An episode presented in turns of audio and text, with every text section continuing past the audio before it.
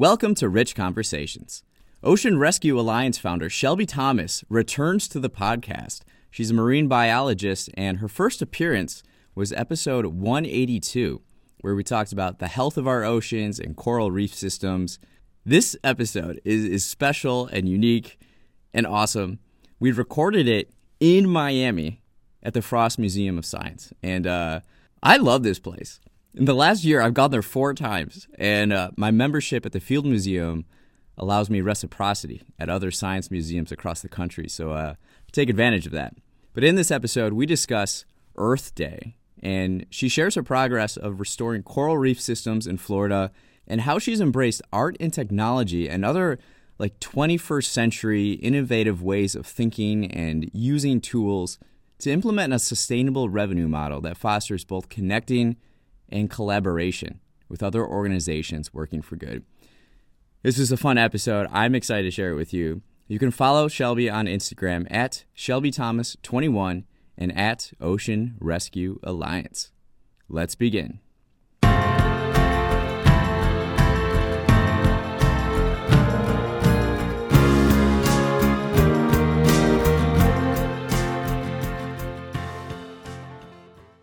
Welcome to Rich Conversations. This is this is going to be such a fun episode. As you can see, our environment is quite different than what you're probably used to seeing. We are at the Frost Museum of Science and we're in Miami. This is this is pretty awesome. We have Shelby Thomas here, who's a marine biologist. This is her second appearance on the show. She was on episode 182 before and we we talked about all things ocean and conservation and coral reefs and uh, it's cool to connect with you in person and be be here. I, I love it. Yeah, it's, it's a beautiful day out, so Yeah, it's can't uh, complain. it's early morning, or it's starting to be late morning, and the sun the sun in Miami it gets hot really quick.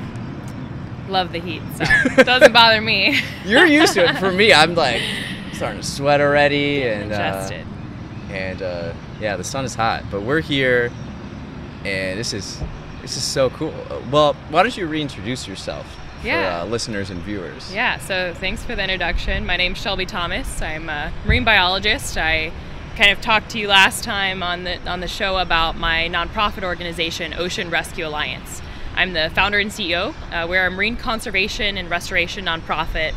Primarily here in South Florida, we focus on using artificial structure for different biological purposes, building artificial reefs that create fish habitat, but also provide opportunities to outplant different species like corals, oysters, and mangroves. So, really facilitating creating an, a restoring ecosystem. But one unique thing that we do is implement art to really connect the public back to the ocean, creating a dive destination that can really connect community and culture. And these holistic sites can really help not only the marine environment, but really integrate the shift in perspective of the community and their relationship with the ocean. So we're really excited to be expanding more projects throughout Florida, but also internationally now. So I'm excited to share some of that with you here in a bit.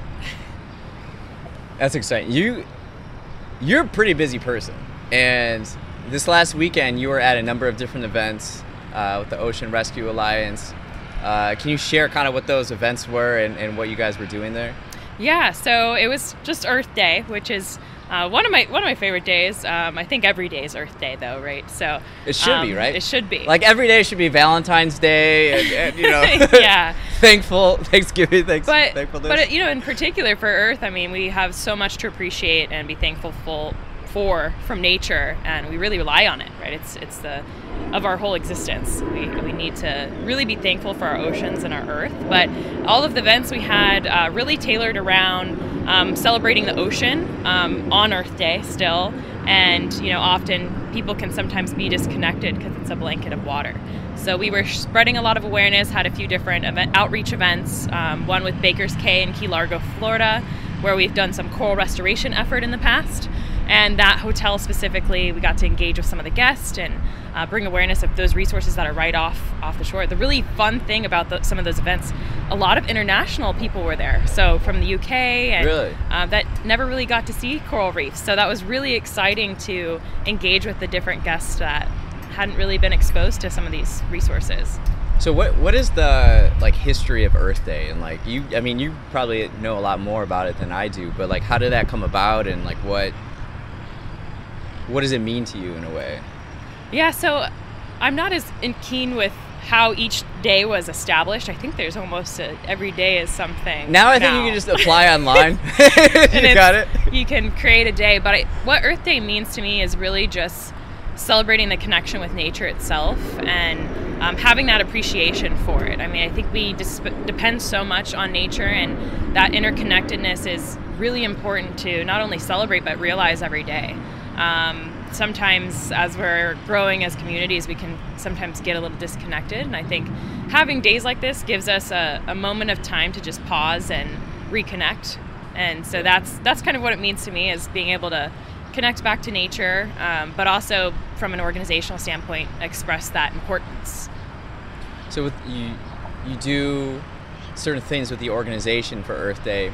Do you personally on an individual level do anything um, every year to celebrate Earth Day? So we do most most outreach events with my organization for Ocean Day and Earth Day. Ocean Day is coming up in June, so uh, we're okay, excited so the to celebrate its that. Own, its the own ocean has well. its own yeah. day. Um, but personally, I, you know, I always try to take time more more than once a year to reconnect to nature. I, I do yoga and meditation a lot, and I think a, a lot of things in the environment and within restoration itself can be very meditative. Diving and um, kind of bringing that focal point to our resources and restoration. Yeah. And my dad uh, plants little plant trees on Earth Day every year. Yeah. He had this one. Uh, so in our backyard, this was like 20, 25 years ago.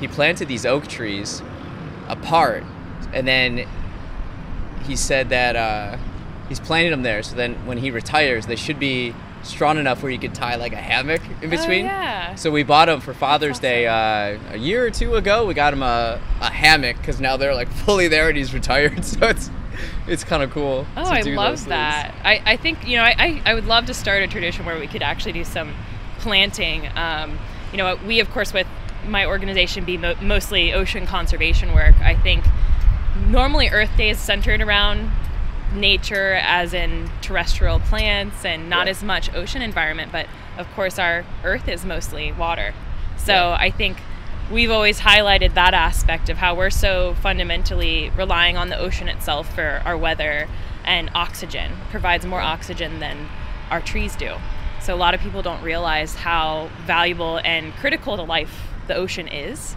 so i love bringing that tie back yeah. for earth day but i would love to do some you know the trees kind of steal the thunder a little bit because you can see them grow. They're physical. Yeah. The ocean just very changes your, all the time. In your face, you know? kind of. Yeah. You're around it more often, and not everybody's as immersed into the ocean, but it's extremely important still. Um, so yeah. I, I, I still would like to get a little more connected with Earth and and planting. I have less of a green thumb than I'd like to to, to admit. Um, maybe it's because I'm, I'm really busy and watering plants is sometimes hard, but it's very. but I, I, take care really of my is. corals in the ocean, so and and my tanks at home, so um, it's good. I have a I have a question for later. Yeah. About your fish, but uh, before we get to that, well, the last time we talked it was December. What uh, and it's April now. In that time, are there is there anything in particular that stands out to you as like uh, significant milestones and what you're doing and like things that you're proud of? Yeah, ab- absolutely. I think we've we've been making a lot of progress lately, and especially uh, really excited that now things are a little bit loosening up with with COVID. I know that's impacted a lot of communities in different ways, but we've been able to get a lot more uh, community engagement now um, from that. And uh, we've been doing a lot of different dive operations and outplanting corals and doing monitoring projects on our reefs, um, specifically in West Palm Beach, Florida. Off of Riviera Beach, we have our A Thousand Mermaids project site, and we've been conducting research there on different structures and recruiting different fisheries species uh, to them, which ones perform the best. So we've gotten a lot of really phenomenal uh, research done. We're doing actually a, a coral thermal tolerance study, and what that okay. means is uh, most corals actually if you didn't know that our Florida coral reef is the third largest reef in the world. You mentioned that last yeah. episode. And a lot of people don't know that. Um, and our reef tract stretches from the Keys all the way up to Palm Beach County. Um, so that's quite northward, and we don't have as many of those stony corals that are actually endangered, you know, more in South Florida and the northern reef tract. But we're looking into the feasibility of can they grow there? Can we be translocating reefs to also help preserve the species and expand the diversity and, and range of these corals, which historically were there? Yeah. So we're doing an awesome study with the University of Miami. We also work here with Frost a lot as well. Uh, but this project, we're actually looking at if these corals will survive these a little bit colder temperatures okay. in Palm Beach County, and that's going to lead to so much research down the road that can give us a more expansion of coral nurseries and doing species restoration. Uh, so that's one of them. Um. The other really exciting news: we're getting ready to deploy another reef with the City of Hollywood and that's actually one of the first cities that's actually really fully backing one of these projects. They're helping fund the construction very creatively um, through art in public places. So it's a way that doesn't impact um, tax dollars. Uh, it's really generated from different business development. So it's a unique, unique way to fund some of the work. And we'll have some different uh, land art that will bring awareness. Uh, that reef that we're looking okay. at potentially June, end of June, uh, beginning of July to deploy it. Wow. So you you're a, you're a busy person. You're uh, you're doing so much.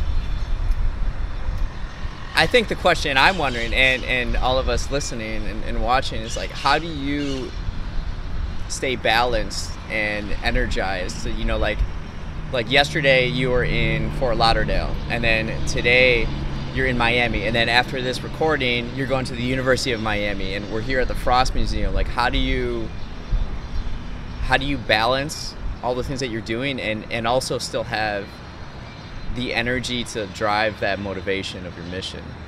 Yeah you know that's that's a great question. I get asked that a lot and i think a lot of that relies because i am truly passionate and love what i do. Yeah. um, it doesn't seem like a job to me. Um, i think you know i've got given a lot of thought to passion and purpose and i i you know feel that it's really my purpose to not only bring awareness to some of these resources but figure out ways to scale restoration more sustainably versus relying on on grants. So I think just having that passion and love really gives me the the energy to move forward. It, it can be tough sometimes. Like yesterday was a little tough, uh, you know, being at the Fort Lauderdale event all day, but also meeting so many people that you know you having that direct impact. Even kids. Uh, yeah. Yesterday we had some little girls come up and um, they were trying to match the coral species and just a little light in their eye when they they found out, oh, these reefs are right off the water and they're not divers yet. They're like, we can't wait, wait to dive. We want to learn to dive. And yeah. getting to learn about it. And this is right in their backyard. Um, so providing that opportunity too to connect other people to this love um, yeah. really motivates me as well. Because I, I think sometimes that can be kind of lost. We'll have, you know, multi million dollar properties on the beach line, but people don't really realize or connect what's right off of that property or yeah. hotel. So, um, I'd say say my love for for this work really helps inspire and motivate me. It's cool to see kids interested in science, isn't it? Like I was, uh, we're at the Frost Museum, and I was here last last week, a few days ago, and just watching kids interact with the displays and the exhibits. Uh, it's really cool, and it's also interesting too to see the parents they're like, all right, come on. You know, the parents at your event are probably like, okay, the coral's great, yeah, that's awesome. But like the kids are so full of imagination and wonder. It's cool to see that, isn't it? Yeah. Oh yeah. And I, I love it. I think the the awesome thing about kids is they're so genuinely curious and they're yeah. I, I I've watched things, you know, sometimes as kids they're like little scientists. They're testing out things and you know, everybody has different parenting styles. But um, you know, sometimes that's kind of brought out and it kind of leaves as you get go to adulthood and yeah. we're getting faced with these realities. But I think it's so important to keep some of that curious nature of kind of experimenting with things, and yeah. that's one thing, especially with my organization. You know, as a scientist, why I fell in love with art was its ability to bring awareness and connect people. Um, we sometimes get very lost and diverted on our tracks yeah. And so with my organization within the alliance, the goal is really to connect different disciplines to really accelerate innovation. And uh, we're doing a lot of that in South Florida. You know, working with museums to also compete, really show and demonstrate education and outreach, but further academia to do research. And the more and more that we collaborate, yeah. I think the more we can do. So you mentioned like creating opportunities yourself not having to rely on like grants and things like that. Uh, can you elaborate on that a little more in like different ways that you go about like generating like revenue to do these types of things? Yeah. So traditionally a lot of the research work I've done in the past is based off of grants. And unfortunately, you know, there's not that much funding for all the things that we should be doing. Uh, so developing sustainable business models is very important. I think in any type of restoration field, whether that's yeah. terrestrial, preserving any species, making it into a feasible economic model that will support that work without relying on grants. Um, and it also creates a non-competitive space. So how I've been really integrating that into Ocean Rescue Alliance is utilizing art provides ecotourism opportunity that actually can provide an ROI for hotels, cities, and counties because now they have a dive destination that will generate bringing people to the site, mm. bringing awareness. But that actually then helps fund doing the restoration work that we're doing at the sites as well. Uh, developing programs that integrate the community where instead of let's say fishing we can bring guests to outplant corals yeah. or bring the community to outplant and restore that and that creates this then story that they might want to come see the coral in two or three years yeah. and it creates this this beautiful relationship kids testing their voice so there's if we got these loud if you can hear it. So there's some kids testing. There's this uh, display or this interactive exhibit where you can uh, talk into something and then like feet away that other people can hear it. So it's uh, kids kids shouting into something right now. Experiments. Experiments? Full of curiosity. That's good, uh, um, but yeah, so on, on that funding bridge, we really use art, um, developing programs that can integrate community, uh, but also we're now also doing celebratory and memorial reefs, plaques, and that's another way to connect, but also fun doing restoration um, versus traditional methods. Uh, another unique one that we've been getting into a little bit more recently is on the, the tech community side, yeah. where we're doing different um, NFTs, non fungible tokens that are ocean conservation art pieces okay. that actually directly connect to funding restoration work. So every single NFT comes with something that's very tangible that's done with it, whether that's creating a reef or outplanting coral, or even where people can come dive with us and yeah. come on one of the dives to experience it themselves. So those are some of the avenues, but I think we'll have so much opportunity to expand. Yeah, talk talk more about the the NFTs. This is something uh, new for a lot of people and uh, exciting for a lot of people mm-hmm. that that get more and more into it and educated about it. Uh, what's your experience been like working in the tech field and how it can help our communities in the future? So I think it's incredible, right? We're seeing this big boom in cryptocurrency and NFTs, and it's uh, whether people understand it or not, you're yeah. hearing about it, right? I think it has, we're definitely moving to this kind of digital realm, advancing technology at rapid rates, which is incredible, yeah. but we can use that technology for a lot of good. And so there's a lot of funding that's getting raised, um, you know, now turning to NFTs where we can actually do purposeful projects. And so we like to say we, we do art for impact. So everything that we do yeah. in, regarding art and NFTs has some kind of impact and restoration value. And so what we do is these ocean conservation pieces with different artists that can really link to a specific project, yeah. and that also helps back it and support it in the future. So it's regenerative, um, and I, I think the the future of this also turns into I don't know if you've heard of ESG, impact, environmental, social governance is mm. becoming a big part of investment strategies where they're they're creating this accountability for businesses, which is great, uh, to support some type of sector of of that. Okay. Of course, we're environmental, but we also have this social component yeah. where we're connecting communities and we're figuring out how to really tie that in the organization now. But we have so many ESG impact abilities with our, our artificial reefs too.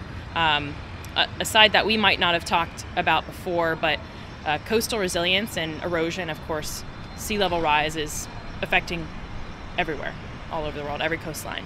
Uh, we have structures that we've been developing and also working with the University of Miami on. They have amazing engineers that are developing breakwater structures that help reduce wave energy. And like what natural reefs do, they help dissipate that energy from eroding the shore.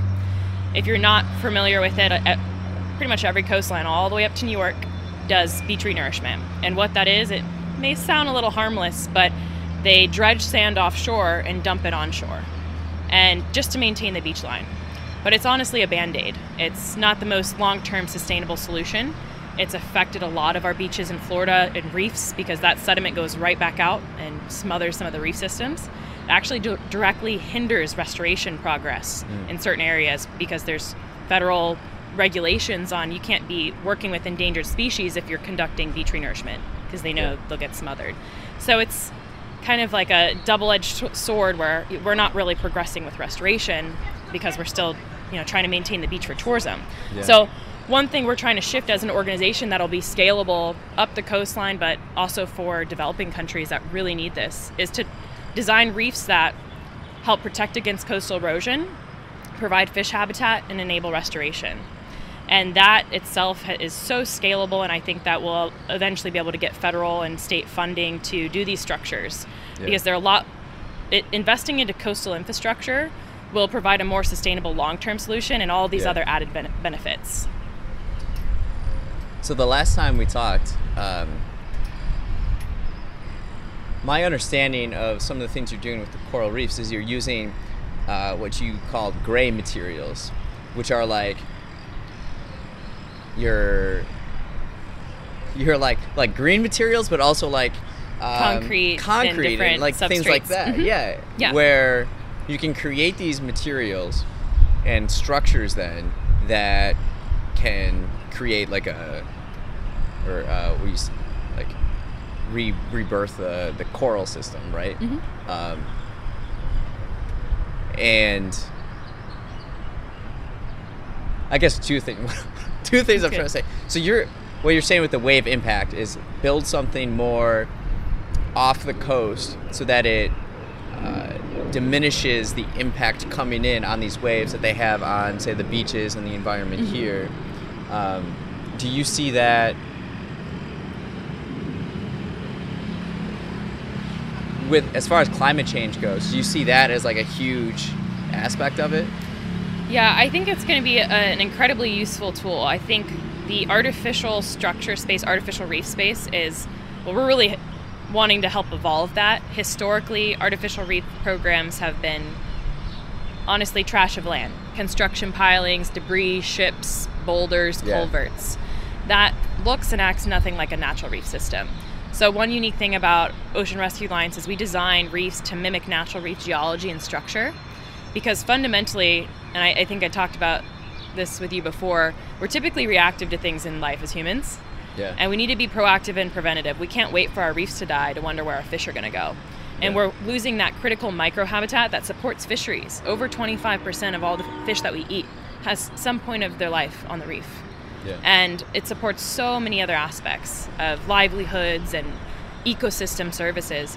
So we can't risk waiting for those species to collapse to then lose more species. So we're trying to be really proactive in designing reefs with intention, which also includes the coastal resilience component.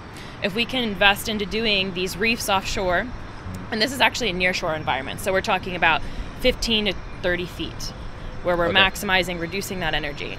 That's a more long term solution rather than dumping sand that goes back yeah. out but it has so many more benefits because now we're creating long-term habitat for fish. Now we're creating a site that we can outplant corals, oysters, or mangroves, and that brings in further life. Um, implementing the art on top of that as a separate component, not necessarily the same structure because they're different designs for specific purposes, but then the art connects the community, creates a destination to dive, yeah. um, and, and, gives a unique perspective. I think um, you know the ex- exciting avenue of art is we can be very in depth to connect to culture.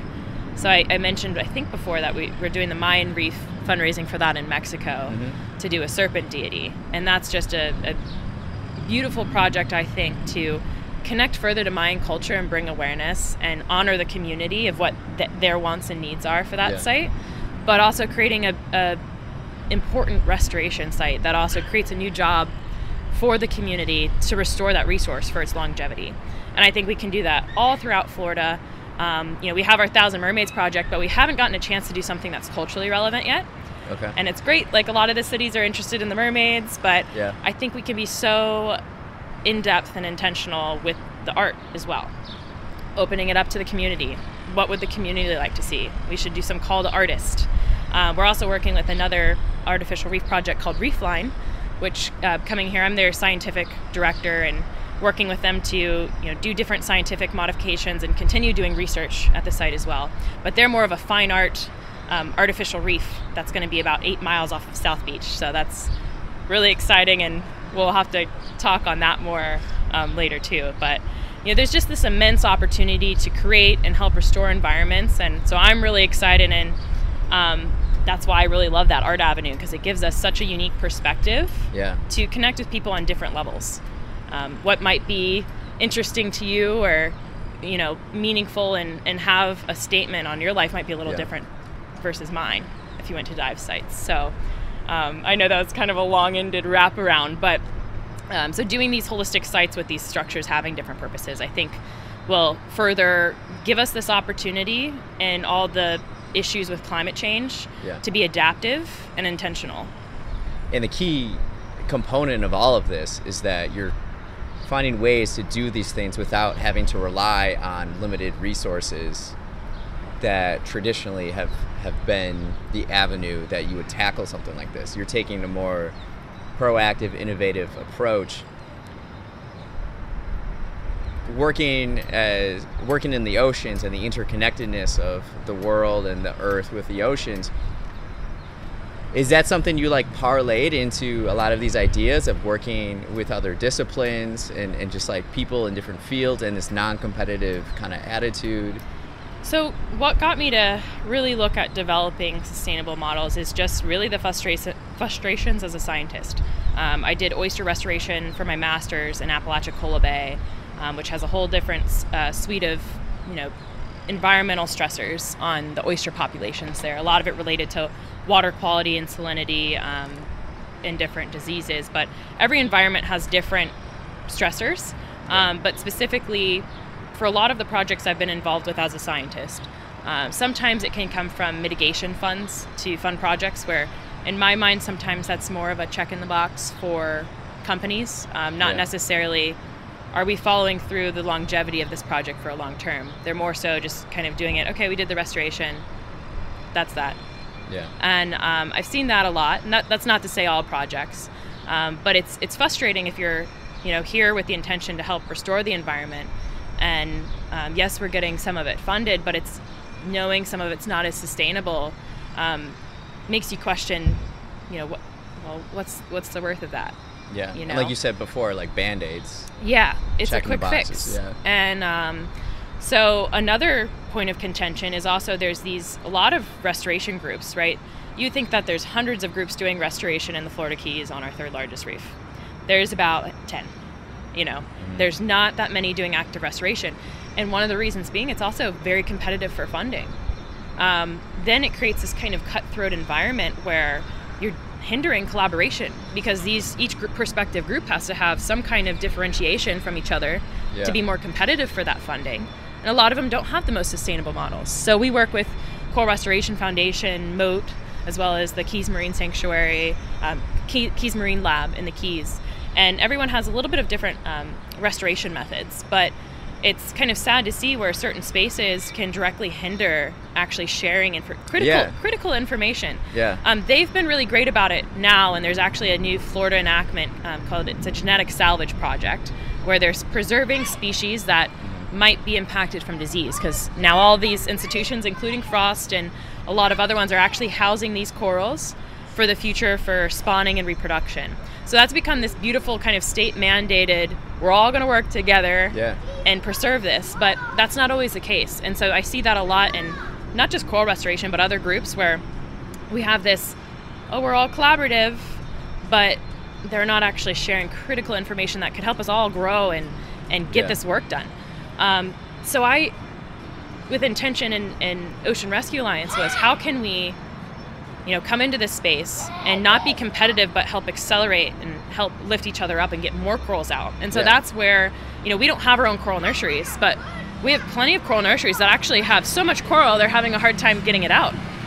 So how can we kind of more industrialized scale outplanting corals at a more rapid rate?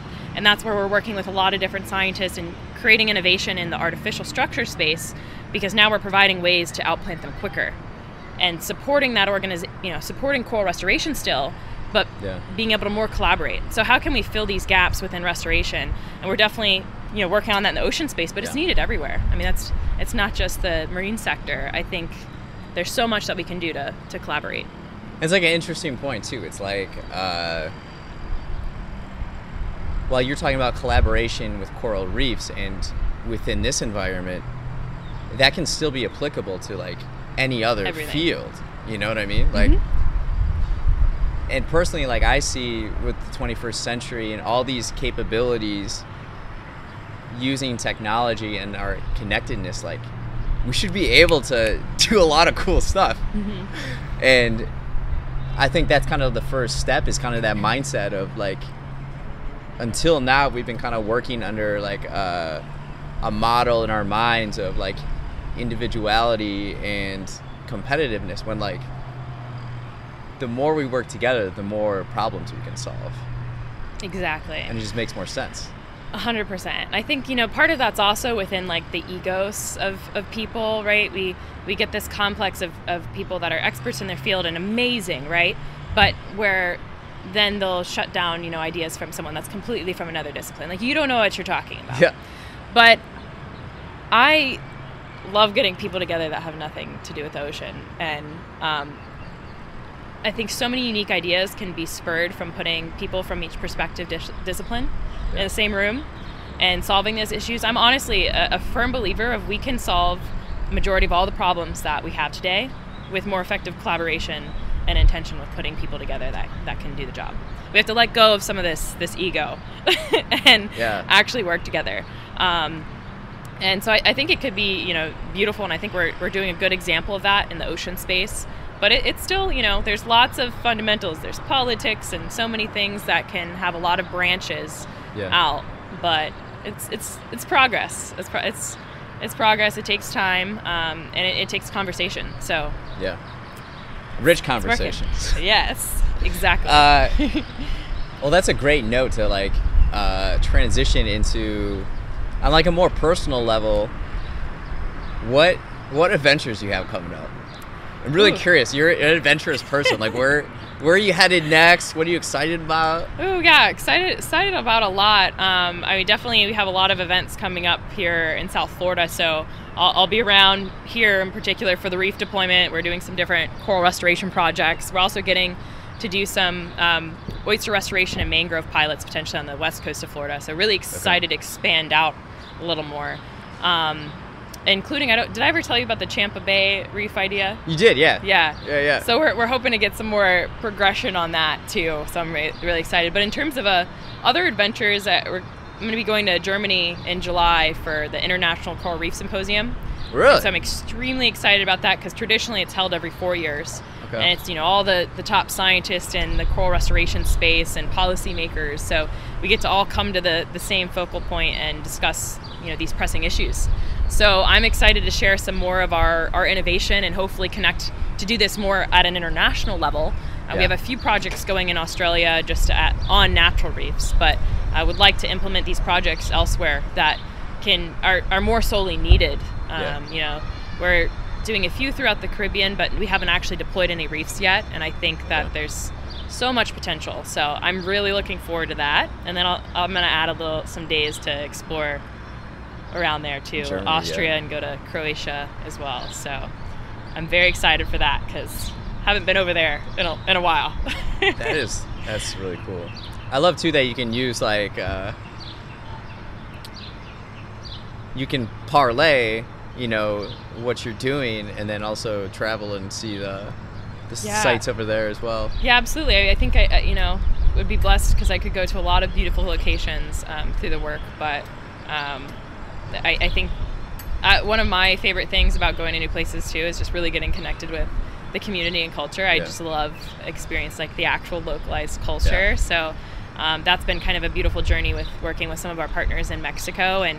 Um, yeah, I've gotten to dive some cenotes, which I'm not sure if you know what, what that is. It's similar to our Florida I don't know Springs what that is, system yeah. Okay. but they have such a cultural relevance in Mexico um, to their life. And um, beautiful stories. So I just you know love getting into the deep Are these history. the ones with the like the caves and stuff? Yes. Oh, yeah. nice. Yeah, I got to dive a um, called Angelita, and it's a Okay. it's a noche at 120 feet. They have a gas sulfur layer, and it, it's like kind of one of the most eerie dives that you've kind of got going, but it's like another world. And beneath that, it's complete darkness, but it goes like another 300 feet. Really? You do a tech dive, and you can actually see um, Mayan remains. Like a lot of the cenotes were used for sacrifices or different rituals. Really? So it's it's very um, you know intense, and you get to experience culture in nature in an immersive environment, and it's I love it. so I, I I like diving into things like that literally um, throughout the world because we have you know in Australia I was fortunate to go one time. Would love to go back, but they have the Aboriginals that have so much culture and community too. Um, so I'm I'm excited to To check future out. exploration. Yeah. So when you're when you're on that, can you do you have a camera that you take with you and take photos? Yeah, I have a, a GoPro. I, I don't have a fancy rig, but you know, I think from the the imagery piece, is funny. I was just talking about this the other day. Visuals and and videos can have such an impact on communicating. Like, you know, the no straws movement stemmed from that sea turtle picture Yeah. of the straw being in the sea turtle's nose. And so using visuals in a very intentional way is, is important. And um, we don't have as much, we have a, a few aw- awesome um, videographers and photographers we Okay. work with that have actually like, volunteered their time and um, really helped document some of the work that we're doing. Yeah. But I'm looking forward to kind of evolving that more and even, you know, through the travels, um, being able to show that can bring awareness to people that might not, you know, might not dive at all, uh, might not get to experience that. And then even what you were saying before, like if you're having art installations in the water, which brings ecotourism, and then all of a sudden people, if they're diving and looking at the art, they're going to bring a camera with them. And they're going to take photos of that, and then that will help bring awareness about what you're doing and just overall the issues. Yeah. Yeah, yeah, exactly. And I think the most beautiful thing about the underwater art too is like nature's the artist too. So every Yeah. time you come back, it's different. Um, and then maybe you seeing a specific coral that recruited and grew there Yeah. might have a, a a moment, right? That you're like, Yeah. this is amazing. Um, I mean, one of our, our mermaid statues was really awesome. Obviously, we didn't orchestrate this. We didn't outplant any coral on that site until actually this past um, December Okay. um, just from permit wise because it's up north. But a lot of things have grown on it. We actually had one of the mermaids had a sponge encrusting bra and Okay. a little bit on the head, like a like a hairpiece. And it's just funny because nature decorated it like that, and it looks it looks so beautiful. and we've had a lot of people take pictures of it because it's a it's really vibrant Yeah. red, and we of course didn't do that. Nature did. So I think it can impact people in so many different ways, Yeah. and um, I'm looking forward to the new art initiatives that we can do. Yeah, that's awesome. uh, do you have? Are there like three musical artists that have influenced your outlook on life? On life, ooh, yeah. Um, I I really love music, so I I typically will play it like all the time when I wake up. It's different genres depending on what I'm doing, but um, some that I've been into recently, I might have said this last time too. Um, Rüfüs Du Sol and Nora En Pure is kind of a mix. They they'll bring in some very like nature sounds, but it's still not necessarily full house. Still has words, but it's Okay, yeah. it's very um i don't know i definitely connect with it um kind of has a I lot of songs about, about, some of the life stuff last, last yeah. Yeah. i would say those um definitely um i think Rüfüs Du Sol is that? Uh, it's African, right? It's like an African. no um group, it's like three guys um i don't know where they're from actually i think they're from the uk um and they'll be in florida in october so i'm hoping to, to see them but they did actually a, a- a festival in mexico where we, we have a project on on the beach i'm like that would be Okay. great but um, yeah i'd say say those two Yeah. what about you Um. Beatles for sure are number one. yeah uh, and not just like listening to the Beatles, but like studying them in a way. Like here, what I took away from the Beatles and listening to the Beatles, we would we would be driving back from church, uh, with my mom, and the like oldie station would be on, and there's like this Beatles brunch, and then so Yeah. they have all these interviews, and they're playing all of that, and uh, so that that was like more of my awareness of the group, but then you start listening to it, and I love the sound, and then also the lyrics, but mainly the story about them is like they just came from this like blue collar background in Liverpool and they ended up being the greatest band of all time. And it's like no one no one's really gonna argue that they're not because of so many different things and it's mm-hmm. like it reminded me of my own background in like growing up on a farm in Wisconsin. It's like, well if the Beatles could just you know, just have a background like that, why can't why can't I do great things in my life? You know, Yeah. so then just listening and learning and kind of like studying how they did things and like the innovation and pushing boundaries. Yeah. Uh, the Beatles for sure. The other, the other two, it's a little harder to distinguish. Um, so if I don't have an answer at the top of my head, then it probably hasn't been as impactful. But I, what I find like people our age, whenever you ask a question like what music do you listen to, everybody says, "Oh, I listen to all different genres." Mhm. You find that too?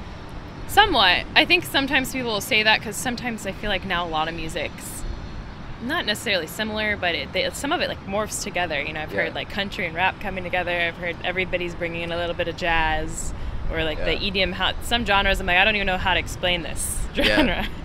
But yeah, I, I would say that. I mean, I'm also, I don't think everyone's as into some of the older genres. Um, Yeah. You know, I still really love and appreciate like Frank Sinatra. I love Frank Sinatra. Yeah. And some of just the older, you know, also the lyrics of it, just some of like, it's insane to look at the time periods and the changes of, um, I think we sometimes, even through music, you know, lose the, you know, they talk about just these simple things in life, um, you know, and um, appreciating different things from uh, pers- perspectives. I mean, you know, Frank Sinatra's got like the world on a string song. Yeah. And, um, you know, I just think there's such a beauty with, you know, some of the lyrics from some of the older music that Yeah. sometimes isn't fully in some of the newer stuff, you know? Um, you don't say. yeah, but I mean that's why I, I think I, I connect a lot with the Rüfüs Du Sol because it also um, talks like kind of a lot about life and nature and um, that resonates with me. So Now we've we've been talking about how we have these capabilities now with technology, and we're in the 21st century, collaboration. Do you ever think that we have access to like every song ever recorded on our phones? We can listen to it, like you said, you listen to it all day and everything. But at this is a very recent thing that humans been able to experience, mm-hmm. whereas even if we go back before 1900, the world is silent. You know, in order to hear music, you have to go to the town hall where there's a celebration maybe once a month, maybe once a year, a festival. And it was what would that feeling be like having experienced the world in silence and then you're Mhm. together but you're only listening to a certain type of music because it's influenced by your geography and your culture, culture. that streams through. yeah, And now it's like you can Experience anything. You can listen to Yeah. You can listen to literally anything, and uh, Yeah.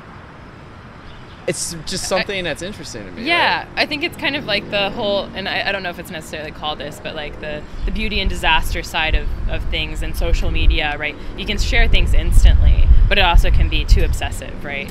Um, so there's a fine-tuned balance between everything. Um, I think the awesome thing on the music side is that know you could be listening to something that's you know African culture Yeah. and um, it, it has a different feeling and, and you can really feel the culture through the, the music and yeah everybody has different um, kind of I guess calls for what's meaning meaningful Yeah. to them. You know, some maybe it's like a visual or you know doing things or touch or sa- sound, smell. Yeah.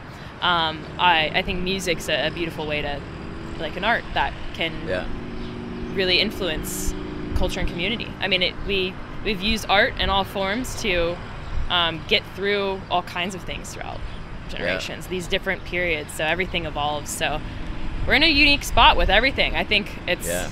it's a blessing to be able to share it. But We're- everything in yeah. moderation, right?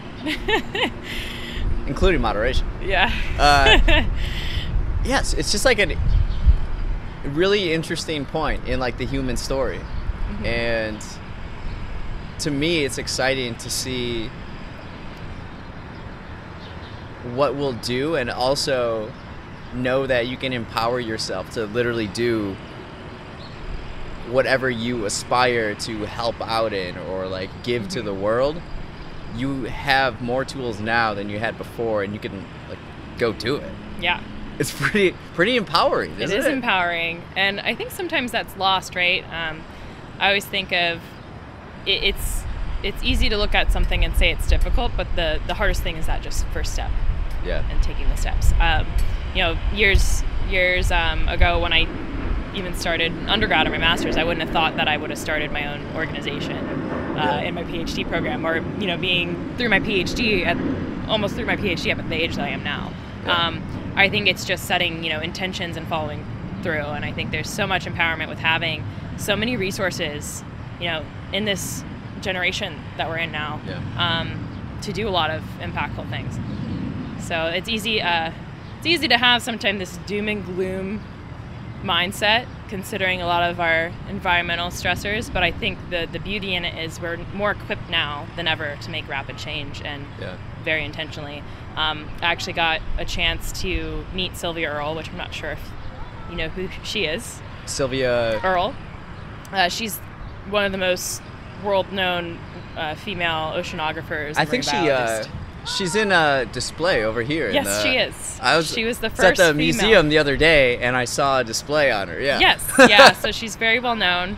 Um, incredible, incredible um, female scientist that's really paved the way for a lot of women in science. And I got to meet her recently in the last few months and um, have dinner, dinner with her the night after, which was amazing. And uh, it's just so much you can ask and say. And I, when she spoke, she had this interesting viewpoint because you know everybody's kind of like, oh, future kids, so sorry for them, and you know, Yeah. it's this kind of negative spin. And she had this very positive statement that actually it's we're in the best point that we could be in our life. I wish that we were I was born in this generation because we have so much impact we can make with all the tools that we have. yeah Um, so I think just that um, with everything. So Well, that's Yeah. awesome.